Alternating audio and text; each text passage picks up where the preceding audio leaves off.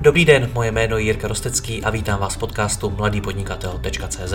Od roku 2015 vám každý týden přináším nové rozhovory o podnikání, osobním rozvoji a marketingu. Všechny najdete nejen zde jako audio, ale i jako video na webu www.mladýpodnikatel.cz. Pokračovat v mé tvorbě mohu i díky partnerům. Jedním z nich je i největší český prodejce nových regálů bazarovéregály.cz s nabídkou až 30 tisíc nových regálů skladem a i hned k odběru v Brně. Umí najít řešení pro vybavení skladu velkého e-shopu i malé firmy. bazarovéregály.cz Nové regály za bazarové ceny. Děkuji vám za váš čas a neváhejte mi napsat na jiry případně na Facebooku. Užijte si poslech. Dobrý den, v roce 2015 vznikl logistický startup Dodo. Tehdy nabízel služby osobního asistenta a měl dvě auta a pár kurýrů.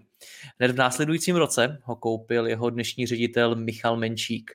Z Doda se za čtyři roky stala flexibilní osobní asistenční a kurýrní služba s bezmála 14 lidmi a 700 auty. Jak se firmě povedlo vyrůst a co byla nejklíčovější rozhodnutí v jejím budování, si budeme povídat právě s Michalem Menčíkem. Michale, ahoj. Ahoj, ahoj. Čím tě tehdy Dodo tak nadchlo, že si ho koupil? Hele, asi ta základní myšlenka, eh, že eh, něco můžu mít rychle. Jo, tenhle ten základ eh, same day delivery, expresní delivery, tak to je něco, co my už jsme u našich klientů viděli, že ten zájem je velký o to. A, a, a, a tak jsme se taky koukali, kam ten trh směřuje a věděli jsme, že v Americe, v UK a v jiných trzích tenhle ten segment už hodně rostl, uh, takže jsme se rozhodli, že zkusíme své štěstí a, a naskočíme na tenhle ten, na tenhle ten uh, nový trend. A biznisově, co jsi v tom viděl? Viděl jsi v tom miliardovou firmu budoucí, nebo jakou jsi měl představu? Hele, upřímně nečekal jsem určitě ten růst takhle rychlej, překotnej a tak to, to, to bych lhal, kdybych řekl, že jsem hned jako vizionářsky viděl, že to bude tady jako, eh, že, že, že, že v dnešním roce budeme směřovat na miliardu, tak to bych jako ne, asi, asi nečekal, ale že, že to může být zajímavý a že tam jako je možnost dosáhnout zajímavých obratů, tak eh, tam asi taková vidina byla, ale primárně jako mně se na tom strašně líbilo prostě už ten základ, který tam byl, to znamená umět něco rychle vyřešit eh, člověkovi nějakou potřebu, tak eh, i tahle ta B2C služba, která už tam byla, tak nám přišla skvělá.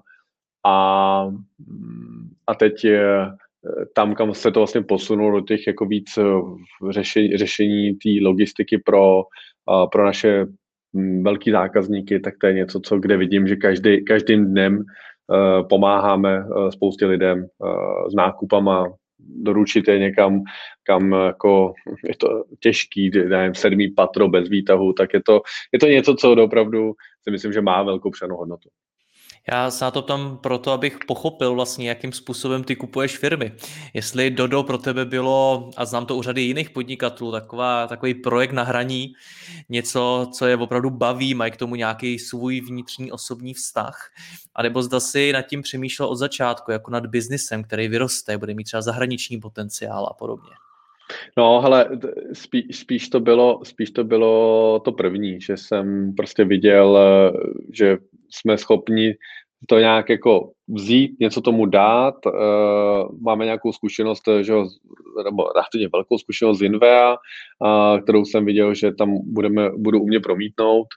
A ale jako já vlastně jsem nebyl logistik, že? jako rozhodně jsem nebyl povahou věci, že, by, že bych tohoto dokázal, jako měl nějakou větší, širší kompetenci v tom v té době. Takže bylo to hodně učení, bylo to hodně učení se, ale měli jsme od začátku takový super tým, který jsme si vlastně koupili s tím, takže takových jako pět nadšenců, který, který už nějakou zkušenost měli a postupně jsme se jako učili.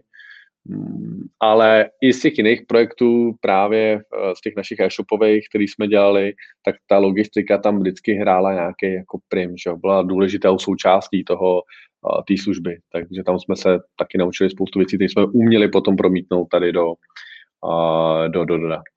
Co je pro tebe do, do dneska?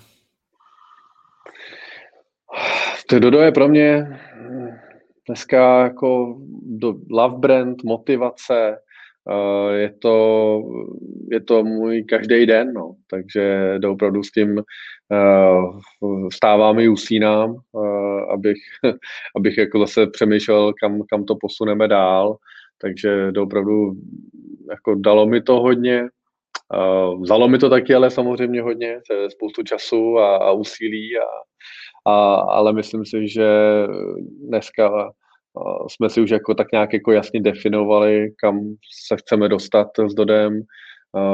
Jdeme teď dobíjet, e, dobíjet Evropu, když tak řeknu. A, a, a myslím, že máme na to našlápnuto skvěle. Kolik to tehdy stálo? V tom roce 2015-2016?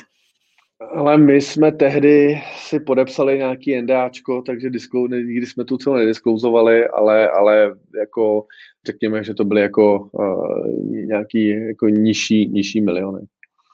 Nižší miliony za Dodo, který má dneska takřka miliardový obrat. Je to tak, no. To byla dobrá koupě. byla to dobrá koupě, ale zase jako vzpomeňme si na to, jo. Ono, to byla prostě opravdu firma, která jako měla nějakou technologii, měla jako velmi zajímavý tým a měla krásný brand. A měla službu ale zaměřenou opravdu na jako B2C, a, a, ale prodělávala půl milionu měsíčně.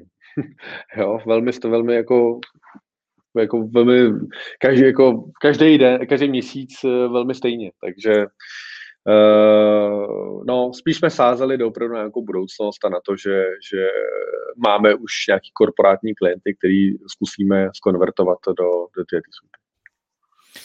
Říká, že to vyrostlo mnohem víc a rychleji, než si čekal. Tak eh, jak na to dneska ekonomicky jste? Jste v černých číslech nebo dál pálíte peníze, nebo jak to je? Jo.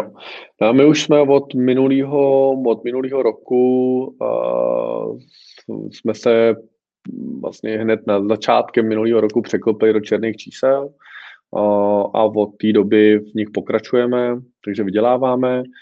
Zároveň ale hodně investujeme, rostem a i ten cíl dál teď bude jako investovat ještě více. Možná teď zpětně si vyčítám, že jsme mohli zrychlit ten růst ještě víc a třeba pálit těch peněz víc ale jako v zásadě my tím, tím, že jsme tady za sebou neměli nějakou brutální investici stovky milionů korun nebo něco takového, tak, tak jsme se chovali velmi ekonomicky a, a snažili se a snažili se šetřit tam, kde to šlo a, a nepřepalovat ty náklady. No. A jak to, že za sebou žádnou větší investici nemáte? Protože zrovna logistika mi přijde, že pro investory může být velmi zajímavá.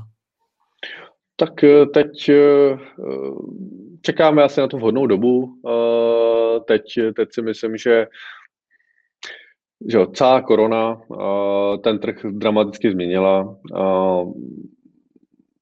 Dala takový jako velký červený terč na něj a teď všechny startupy a i, i VC fondy, tak teď se na to jako koukají a soustředí a říkají si, tyjo, tak to je jako to je to místo, kde být a, a, a myslím, že teď je pro nás přišel ten správný čas se zase na to, se na to kouknout a, a zrychlit ten celý vývoj, protože už upřímně, pokud eh, chceme eh, spustit Německo ten rok, což už s nějakou jistotou míry můžu říct, že opravdu uděláme, tak na takovouhle, na takovouhle jako expanzi větší do Berlína, do Mnichova, koukáme se na Vídeň teď v Rakousku, takže jako i už na tady ty západní trhy, tak už uh, nějaký ty peníze asi budeme potřebovat uh, a, a budeme to chtít zrychlit hlavně. I ten vývoj, jo, ten, ten vývoj je něco, co bez, uh, bez čeho Dodo nemůže existovat. Logicky jsme technologická firma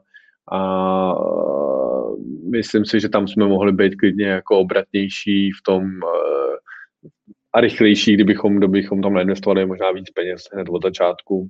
Ale zase nechtěli jsme to přepálit, jo. je to nějaký organický růst, který nám jako, uh, který šel velmi dobře a my jsme měli plnou hlavu současných klientů na to, že abychom ještě jako rychle řešili další země. A prostě nechtěl, asi jsem se tam nějak bál to jako celkově, to celkově přepálit.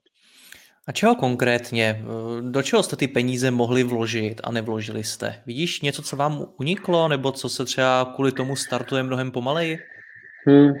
A, jako ono, ten, ten přechod, jo, jako já si myslím, jako už jsem, už jsem pár firm vybudoval a, a vždycky do nějaké velikosti, ale v nějaké velikosti se zastavilo. Jo. A tady Dodo je první taková moje zkušenost, kde se dostáváme k tomu, že opravdu máme 1700 kurýrů, máme tady back-officeový tým, který má 100 lidí a e, ta mentální změna, nejenom pro mě, ale pro celý ten tým a ten board a, a všechny je velká. A je to jako, a když podle mě, když se to přežené, a jako, tak spousta lidí to utaví, nedají to, tu rychlost. A já jako, já jsem úplně nechtěl jít tou cestou, že jako vyždímám ty lidi tady a pak je zahodím a najednou vezmu si nový a to jako mi nepřijde úplně jako správně. Takže... To se pro tebe děje často? Uh, já si myslím, že se to děje v nějakých firmách, určitě. Já si myslím, že v nějakých firmách se to jako děje, že, že ten růst je na úkor potom těch, uh, toho takového nějakého, uh, toho, té lidskosti. Uh, a tam jsme asi úplně nechtěli zajít, no, úplně. Takže, takže to, takže teď jsme se zaměřili na to, abychom pomáhali těm, těm současným lidem, aby rostli s náma. Samozřejmě přibíráme nový lidi a, a ty nové kompetence, které nám třeba chyběly a, a zkušenosti, takže to jako se rozhodně děje, ale, ale t, myslím si, že pokud se to přepálí, tak tu firmu to vlastně může ještě jí uškodit, než, než pom, pomoct. No.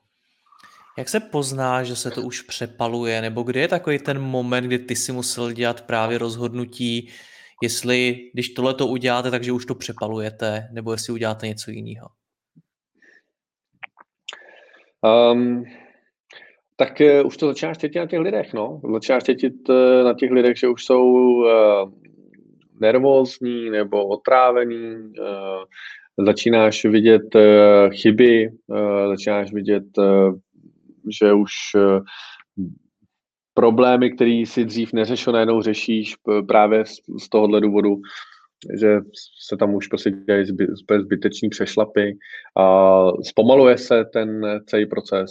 Takže, takže v tu chvíli už eh, vnímáš, že ta firma roste do nějaké velikosti a zase musíš kompletně změnit styl řízení. Jo.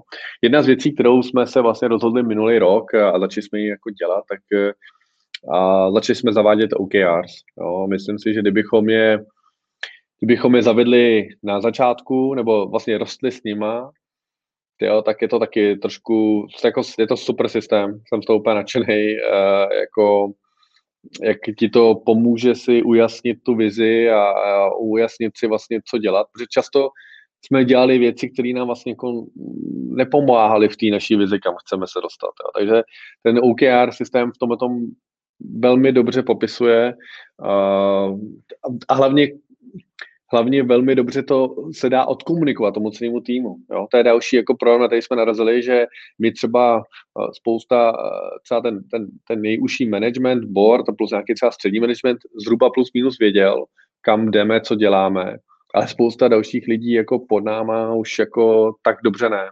A to si třeba taky vyčítáme jako velkou chybu, že Eh, v té komunikaci jsme eh, v některých chvíli selhali a, a určitě v tomhle tom jsme mohli udělat lepší, lepší práci a ty OKRs právě tomu strašně, strašně pomáhají. Mně se líbí, že my jsme ten rozhovor začali tím, že vlastně rychle rostete a nakonec se bavíme o tom, co ten růst brzdí. jo, jo, jo, jo, ale ten, jo, protože ten růst je takový, že jo, my, my jako Není to tak jednoduchý, že spustíš eh, v nějaké, že kdybychom byli SAS, nějaký, jako nějaký sasový, nějaká sasová záležitost, kterou jenom spustíme v další zemi, jako její mutaci a, a, a možná děláme nějaký customer, uh, customer care, tak je to trošku něco jiného, než když jako reálně je tam to fyzično. Jo? Máš tam ty auta, lidi, je to jako mnohem, mnohem náročnější v tomhle tom. Takže jako ty, ty, je, pro mě pro mě ty, ty, i ty naše čísla jsou vlastně jako zázrak upřímně, jako že se dostali, že jsme, že to ten tým vlastně jako dal, jo. Já jsem na to, jako jsem na to strašně, strašně pišnej, že ten tým to jako zvládnul, hecnul se a to v tomhle tom jim prostě no, to, to mi patří jako veškerý, veškerý díky, no. Co vás brzdilo dál?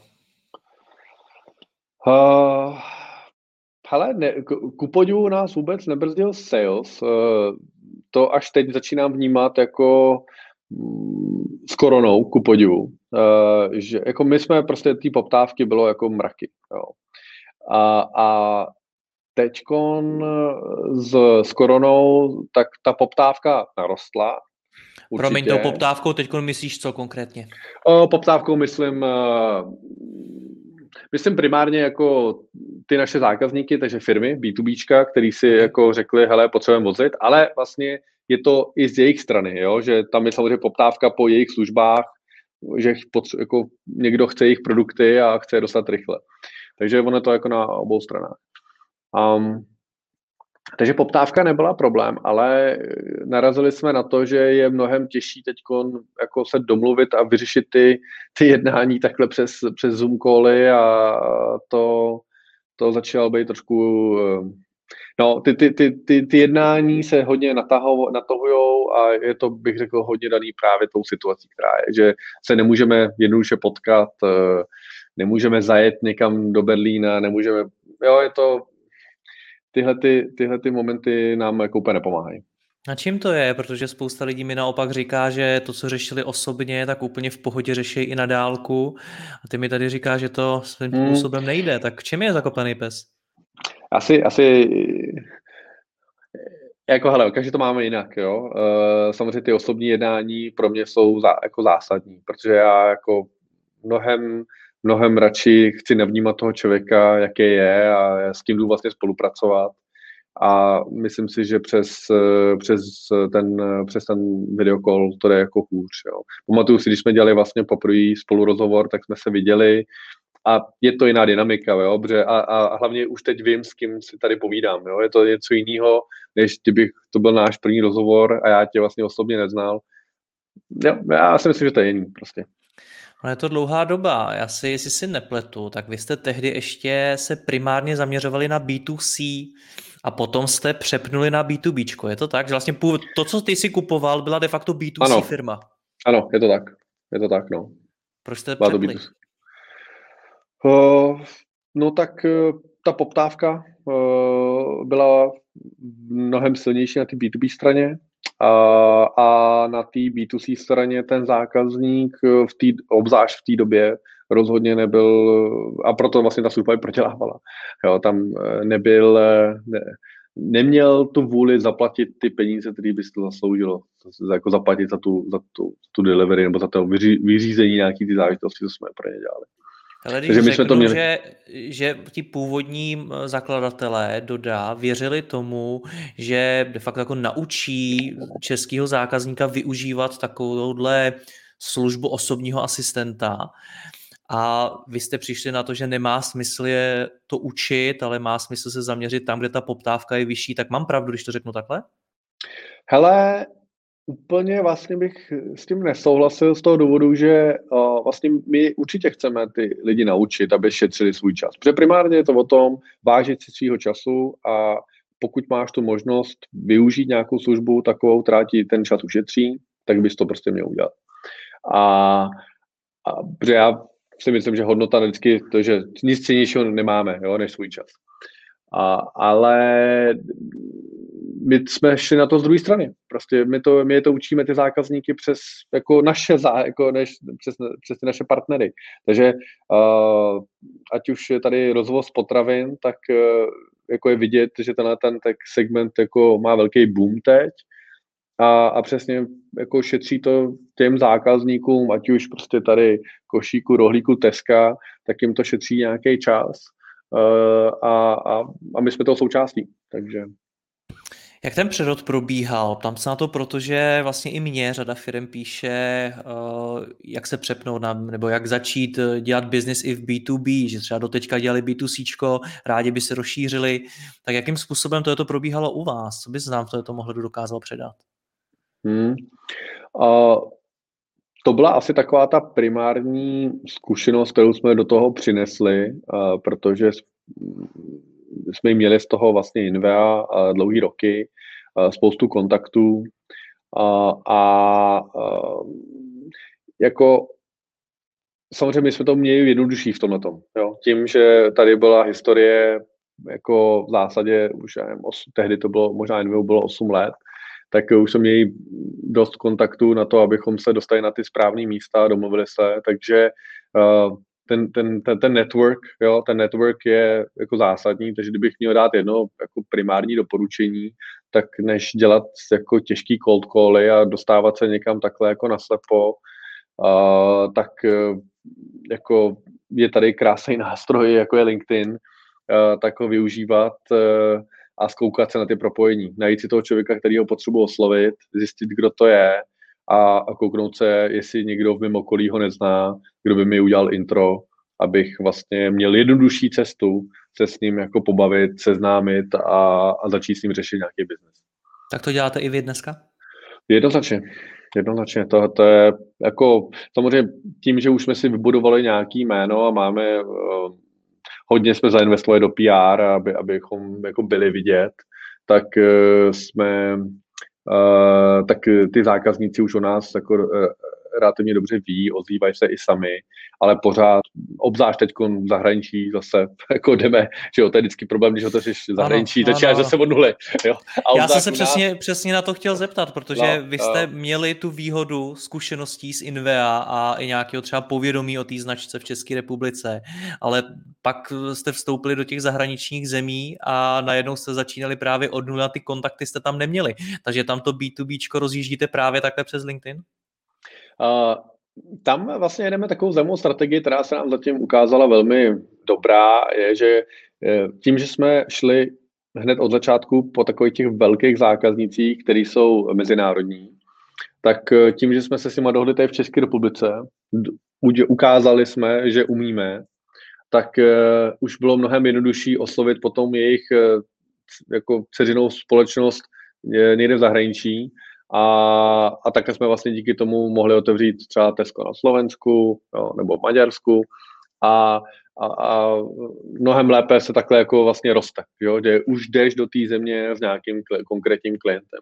Takže te, teď v zahraničí jedeme tímhle stylem, to znamená, máme vždycky toho jednoho klíčového zákazníka, s kterým tam začínáme, tak abychom tam prostě zbytečně nepálili peníze jako day one. Jo. Ale opět, jo, jsme důležitý produkt, jsme B2B služba, když, by, když takhle expanduje nějaká B2C služba, tak je to zase primárně o tom marketingu, že jo, a je to trošku jiná hra. Jak se to těm firmám prodává? Z tvý zkušenosti, mám nějakou myšlenku, mám nějakou službu a teď to potřebuju nějaký takýhle obrovský značce prodat, aby nás využívala. Jak se to dělá? Uh, ukázat tu odbornost. Jo. Já si myslím, že je to o tom, na, já jsem nikdy nebyl příznivcem, jako jdeme po nejlevnější ceně. Jo? Takže jdeme prostě ukazovat, že jsme nejlevnější. To, to podle mě není jako dlouhodobě udržitelná cesta. A myslím že i ty e-shopy si dneska začínají uvědomovat, že eh, všechny ty akce dopravy zdarma a podobně, že si trošku naběhli v tomhle tom a že naučili své zákazníky jako nakupovat pouze, když je doprava třeba zdarma a tady nebo nějaký slový akce. Takže, takže my jsme určitě, když my jdeme po nějakém větším klientovi nebo jakýmkoliv klientovi v zásadě, tak eh, chceme ukázat tu naši odbornost a expertízu, že ten eh, problém umíme vyřešit. A druhá věc je, která nám funguje velmi dobře, eh, být přizpůsobivý, umět tu službu jako i trošku když je zapotřebí nějaká specialita, nějaký konkrétní branding kurýra nebo prostě uh, jiný proces nakládky, jo, tam těch jako způsob, těch možností je spousta, tak, uh, tak uh, být, být přívětivý tomu zákazníkovi a hledat to řešení pro něj. Jo. To, je zajímavé, protože spousta dalších lidí mi říká zase přesný opak, že až moc se přizpůsobovat tomu klientovi je na škodu, protože ti to třeba komplikuje procesy a tak dál. Kde je ta hranice? Uh, ta hranice, ty jsi popsal, jsou to ty procesy, takže uh, máš naprosto pravdu v tom, že jako pokud budeš dělat všechno custom, tak jako je to cesta do pekel, to jako jednoznačně, ale jako ty musíš navnímat, co ten trh jako chce a, poz, a jako ne nutně vždycky mu nutit to jenom tu tvoji vizi a jako nutit mu tu službu, jak ty si myslíš, že má být, ale kouknout se, prostě poslouchat a, a pak uh, snažit se jí udělat jako tu službu co nejširší, ale mít tomu uspůsobený procesy, tak aby jako tě to nezabilo. No, tak to je důležité říct a jsem rád, že jsi na to zeptal, protože tohle to je, tohle je podstatná, podstatná část toho. Říkáš pochopit, co trh chce, tak eh, kdybys to měl schrnout, co teda trh dneska chce? Co jste navnímali? Uh, dneska chce rychlou službu, ale spolehlivou. Primárně to musí být jako ta spolehlivost, jako umět se spolehnout na to, že to v tom čase bude. To, co si myslím, že nefunguje a, a to, co už jsou zákazníci, ať už koncoví zákazníci nebo i naši klienti, čím už jsou jako otrávení, je, když uh, uh, se slíbí nějaký čas nebo nějaká kvalita té služby a, a nejdodržená. Takže a, a už dneska vnímám, že ta cena právě hraje menší roli, že jako radši si připlatí za to, uh, aby ta služba byla dobrá. No. Samozřejmě každý chce co nejlevnější dopravu logicky, ale jako uh, už to není ten, ten hlavní, bych řekl, motiv. Jak se to dá garantovat právě ta přesnost uh, doručení, protože i vy řešíte ve všech těch uh, městech, kde jste dopravu, řešíte spoustu okolností, které do toho vstupují, tak jak jste schopný to garantovat, protože toho zákazníka sklamete jednou? Je to tak, no. Ale je to o nějaký definici SLAčka, no, nějaký service level, který, eh, který si musíš nastavit s tím eh, klientem a ten zase, ten service level, který ho nabídne tomu zákazníkovi. No. Takže a funguje to úplně stejně, to znamená, pokud ten náš zákazník, například tady, já nevím, KFC, a slíbí KFC jako doručení do 30 minut, a pokud nedoručí, no tak jako když ten zákazník s tím nebyl spokojený nebo má s tím nějaký větší problém, tak asi dostane nějakou třeba, může, může dostat nějakou kompenzaci a my tu samou kompenzaci prostě musíme zase dávat jako tomu našemu zákazníkovi.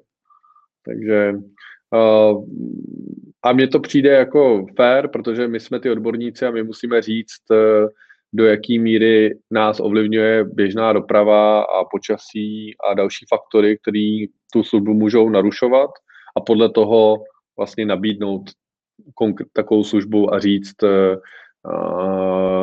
co si můžeme dovolit a co můžeme garantovat. Jde mi o to, protože ty mluvíš o kvalitě vaší služby a mě vlastně mm-hmm. zajímá, do jaký míry vy máte pod kontrolou, protože přemluv, nebo já vlastně nevím, do jaký míry jsou firmy, to, to, to mi sám řekni, otevřeny tomu dávat zákazníkovi něco navíc, když do, to doručíte později a podobně, jestli to třeba KFCčko je schopný dát tomu zákazníkovi něco navíc. Tak eh, já si myslím, že všichni máme za jeden, jako jeden stejný cíl a to je, aby byla, aby ten koncový zákazník byl maximálně spokojený. No, to je jako, to je ta mantra. A, a, a pak už je to otázka, co, se, jako, co to prostě znamená. To, pro nějakému zákazníkovi bude stačit omluva, nějaký zákazník to vůbec nebude řešit, protože chápe situaci třeba, že zrovna když jako je průtrž mračen nebo prostě blbý počasí, takže asi jako má to pochopení. A nějaký zákazník eh, zase naopak eh, eh, si prostě si, si bude chtít nějakou slevu třeba na příští nákup. No. Tak to je jako o nějakém konkrétním už řešení tý, toho případu, ale mm, jako my jsme ty odborníci a my musíme vědět, co si můžeme prostě dovolit a, a pokud ty kapacity a pokud ty kapacity na to nejsou přizpůsobené, tak je to prostě naše chyba. Takže eh, já si myslím, že v tomhle tom to máme relativně pod kontrolou dost eh, a i ta, i ta naše úspěšnost eh, tomu odpovídá, takže s tím, tím, s tím si myslím, že i tím, jak jsme jako hodně rostli, takže jsme dokázali udržet jako velmi dobrou kvalitu. Když mluvíš o těch kapacitách, tak jsem si jako vzpomněl, že když jsme se spolu dřív bavili, tak si mi říkal, že jedním z největších důvodů, díky kterým Dodo takhle rychle vyrostlo, bylo to, že jste ho vlastně od začátku stavili na vlastních kapacitách a ne na externích. Mm-hmm. Proč to dávalo smysl od začátku? Řada firm si dneska usnadňuje svůj růst tím, že to staví na externích kapacitách. Jo, uh, to, je, to je strašně zajímavý téma, uh, protože uh, my jsme se s ním hodně v tomhle tom posunuli. My jsme začali na vlastních kapacitách z toho důvodu, abychom se tu službu velmi jasně naučili. Abychom prostě jasně věděli, kde ty problémy jsou. Připomínám, prostě že ty si ty zkušenosti z té logistiky moc velký neměl, jak jsi říkal předtím na začátku. Tak, jo, je to tak, je to tak. Jo. My jsme měli nějakou zkušenost se skladovou logistikou, a, ale jako tady s dopravou jako takovou, takže jako velmi, velmi jako obecný, obecný znalosti. Pro mě to tvoje rozhodnutí, museli... rozhodnutí tehdy bylo, ale když to řeknu blbě, já vím prd o takovéhle logistice, tak pojďme ji dělat sami, ať se to naučím, ať se to vyzkoušíme. Ano. Je to tak, je to tak, přesně tak. Jako, my jsme si museli jako projít a udělat každou tu chybu, kterou jako jsme po té cestě udělali, a abychom se naučili správně tu službu dělat. A to neuděláš, když jako, kdybych začal s externí logistikou, s externíma partnerama, tak já vlastně nebudu znát ten, ten, ten, ten, tu celou povahu toho problému a nebudu umět tomu vlastně vytvořit ty správné procesy a správně podchytit eh, vlastně v tom systému. Takže to je, to je jako strašně zásadní, zásadní bod toho, toho všeho. Um, a, tak, ale pak jsme začali vlastně přidávat uh, externí kapacity, abychom zkusili jako spolupracovat a usnadnit si tu práci v tomhle. A viděli jsme tam nějakou větší vizi, že by to takhle mohlo fungovat.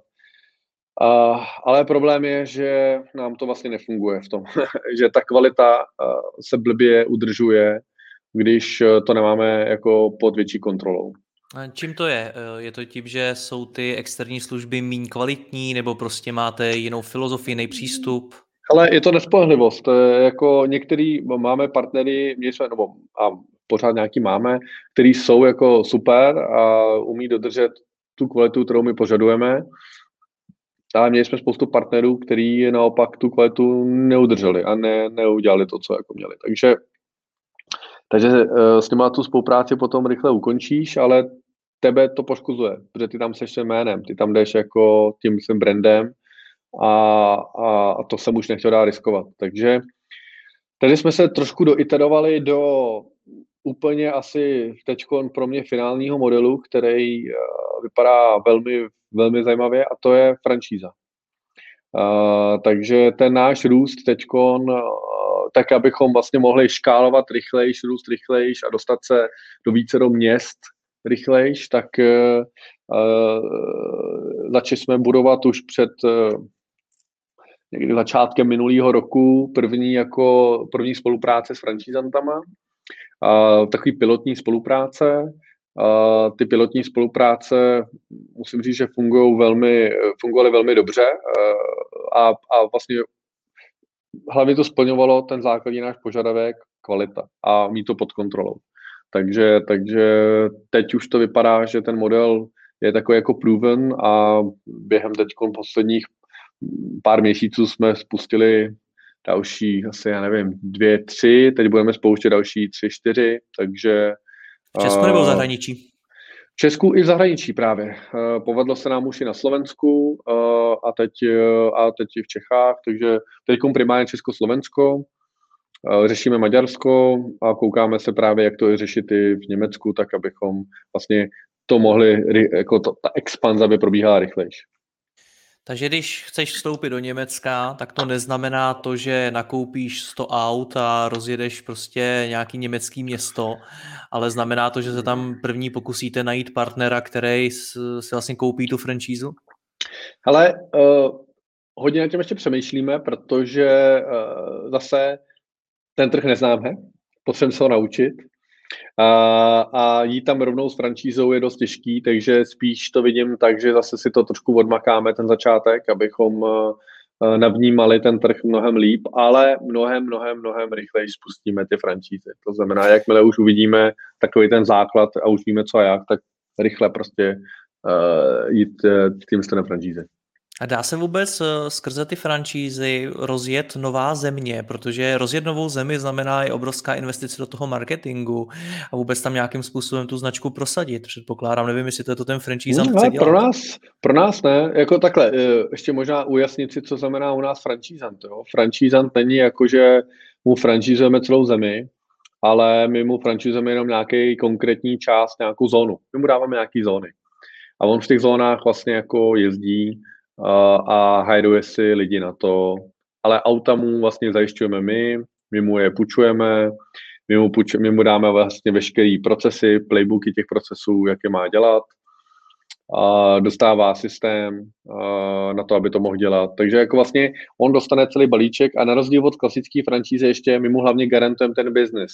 My už mu tam dáváme ten business. Takže jako pro něj je to takový trošku jako no-brainer v tomhle. Jo? On tam není moc, jako je to jenom o tom, jsem schopný uh, manažer, uh, umím řídit lidi a umím najímat kurýry. Tak to je jako základ, který tenhle ten člověk musí splňovat.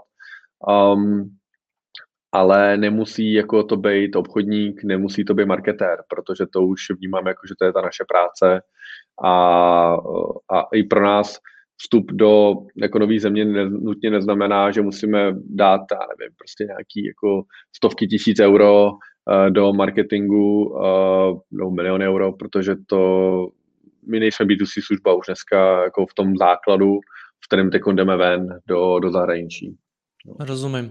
Když pro toho franchisanta uděláte tohleto všechno, tak nám vysvětli, proč to pro vás jako dodává smysl, proč si to neuděláte rovnou sami bez franchisantů?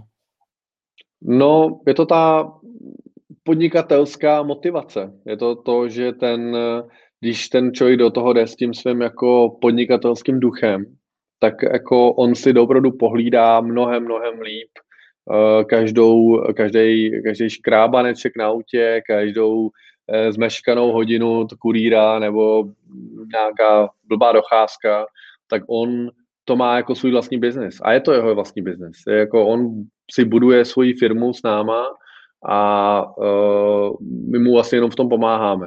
No, takže, takže na konci dne on tu práci udělá lepší, než když prostě tady, protože kdybychom pokračovali v tom stylu, jakým teď jako jsme šli, tak za chvilku tak máme jako 1700 kurýrů, tak za chvilku nás bude něco, 5000, jo, 10 tisíc. To už jako v zásadě my se dostaneme do velikosti firmy jako těch, těch, tady těch velkých konglomerátů a, a zase ta kvalita jako velmi rychle spadne a to je pro mě úplně jako nepředstavitelné. Takže, Takže je to pro vás primárně garance kvality.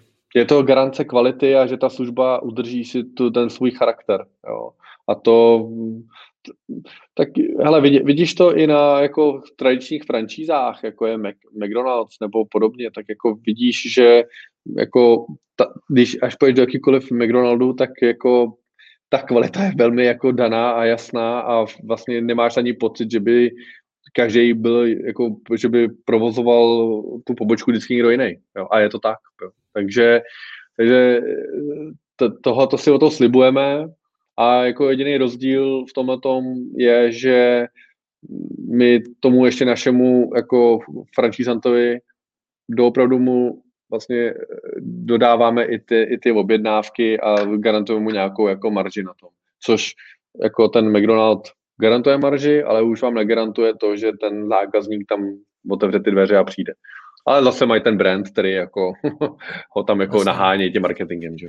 Ten Mekáč je asi takový největší příklad, který se mm. vybaví každému z nás, když se řekne franšíza. A je pravda, že když přijdeš do McDonaldu, tak říká kdekoliv na světě, tak moc velký rozdíl nevidíš. To ale znamená, že i skutečně McDonald musí ty jednotlivý franšízanty vázat mnoha pravidly, podmínkami mm. a tak dál. Tak co to v praxi znamená rozjet eh, franchising pro vás?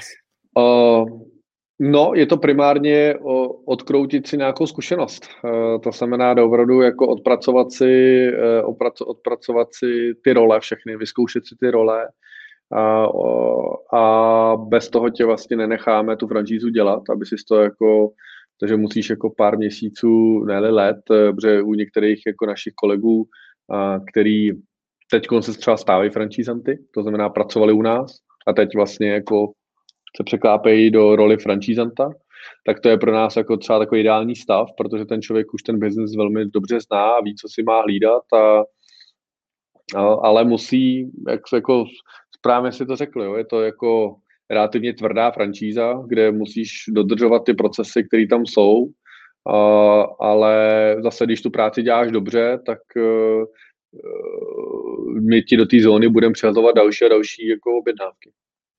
Jak ty další franšízanty chcete hledat? Protože já předpokládám, že tak velká firma nejste, tolik lidí u vás nepracovalo, abyste čerpali jenom z toho.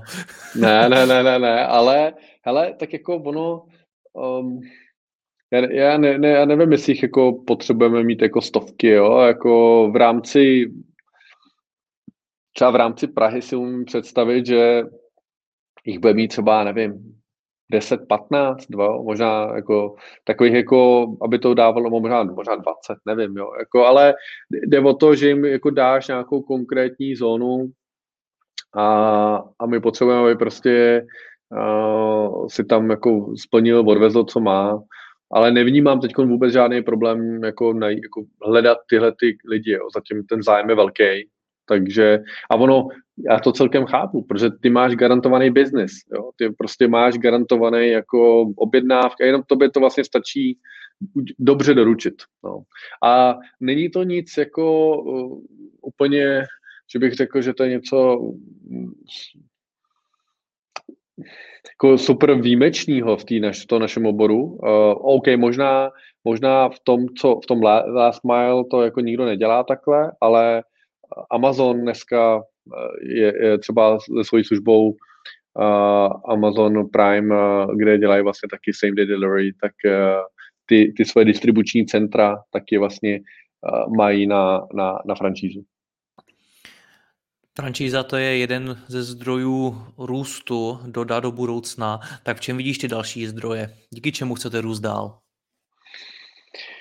Uh, mnohem více vrhneme taky do tradičního e-commerce, který se tam přesouvá, to znamená takový ty objednávky Alza, Mall a, a prostě e-shopové objednávky, které dneska jdou primárně cestou jako D plus 1 a, přes tradiční balíkovky, tak e, ten zákazník se velmi rychle navykne na tu službu, tí, jako když začíná objednávat potraviny a jídlo a, a dostává to vlastně od 30 eh, minut do, do hodiny nebo jako rychle, tak eh, já si myslím, že ten, ten trend eh, tam bude pokračovat. Vidíme to zase i dneska v Americe s Amazonem.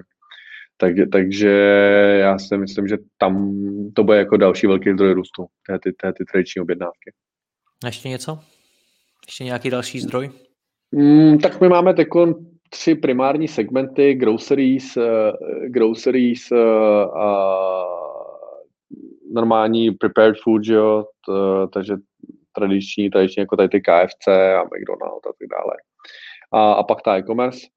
A ten segment tady poroste, bych řekl, pro nás nejrychlejší a my jsme na ní jako úzce specializujeme, je, t, t, jsou ty potraviny. Jo. Ty potraviny je trh, v Čechách máš skoro 500 miliard korun, který jsou, který, který jsou v potravinách.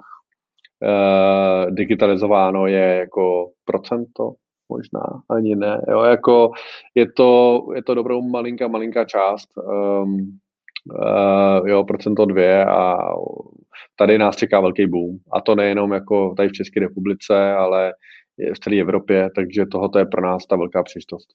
To znamená ale úplně jiný auta, nejspíš i docela jiný procesy si dokážu představit, protože doručit mi sluchátka z Alzy je něco jiného, než doručit mi, nevím, raženou rybu. No vidíš, a my, my, my to hodně jako unifikujeme tak, aby to bylo velmi podobný proces, protože on zase ten rozdíl tam v tom tak velký není až na vlastně jako teplotní řetězec, který musí být dodržený u těch, u těch potravin. Jinak tam vlastně jako je to pořád velmi podobný. Eh, vyzved, něco někde vyzvedneš a v co nejkratším čase, nebo respektive co nejefektivněji doručíš. No. Tak to, to, je, to je ta vize. A plus, jako, my, se, my bychom rádi jako se zbavovali jako aut v těch městech v tom, že ne každý z hráč má svůj fleet a má ho poloprázdný, anebo někde stojí potom, anebo bude tady jako jezdit jako tisíce aut, který jsou jako napůl plný, tak tohoto je ta mise doda, spojovat ty objednávky a, a, a ideálně jako být co nejvíc a co nejlépe utilizovat. Rozumím. Kdybychom se měli ohlídnout za celým tím příběhem Doda, tak eh, co se od něj můžeme naučit? Co si můžou ostatní podnikatelé z toho příběhu odnést a inspirovat se v tom? Co bys vybral? A Kdybych měl zmínit asi jednu věc, tak by to bylo rozhodně jako nebát se a jít, jako mít tu, jako mít tu motivaci. A pořád si myslím, že v Čechách máme problém v tom, že ty vize tady jsou jako strašně, strašně malý, jo, jako přízemní. Uh, přízemní, jo, takže, ale zlepšuje se to, vidím to u těch nových founderů, který potkávám, takže to, to se asi jako mění uh, tou generací, prostě kterou novou, která nastupuje. Ale tohle to je něco, co uh, jako nebát se, jo, pokud se člověk nebojí, tak, tak nemá co ztratit, jo. na konci dne jde to zkusit a buď to vyjde nebo ne ale takhle vlastně nám přesně takhle vyšlo třeba právě to Tesco. Jo? Jako, když, jsme, když jsme oslovovali Tesco, nebo respektive oni oslovili nás a, a my jsme jako na ten meeting šli, tak uh, všichni si říkali, jako, jestli jsem se pomát, jako proč, co tam vůbec jdeme dělat, když jako na to nemáme ani ty kapacity, ani jako tu znalost a že to je úplně jako sci-fi. No a vidíš dneska, no, vozíme veškeré objednávky v České republice, na Slovensku vozíme velkou část, eh, Maďarsku vozíme, takže jako je to jenom o tom eh, se v tom o tom jako nebát a mít tu, jako, mít tu vizi jít dál. Takže to je asi něco, co bych jako doporučil. Michale, já ti moc děkuji za tvůj čas, ať se vám daří s Dodem, měj se hezky, ahoj. Díky moc, díky za rozhovor, ahoj.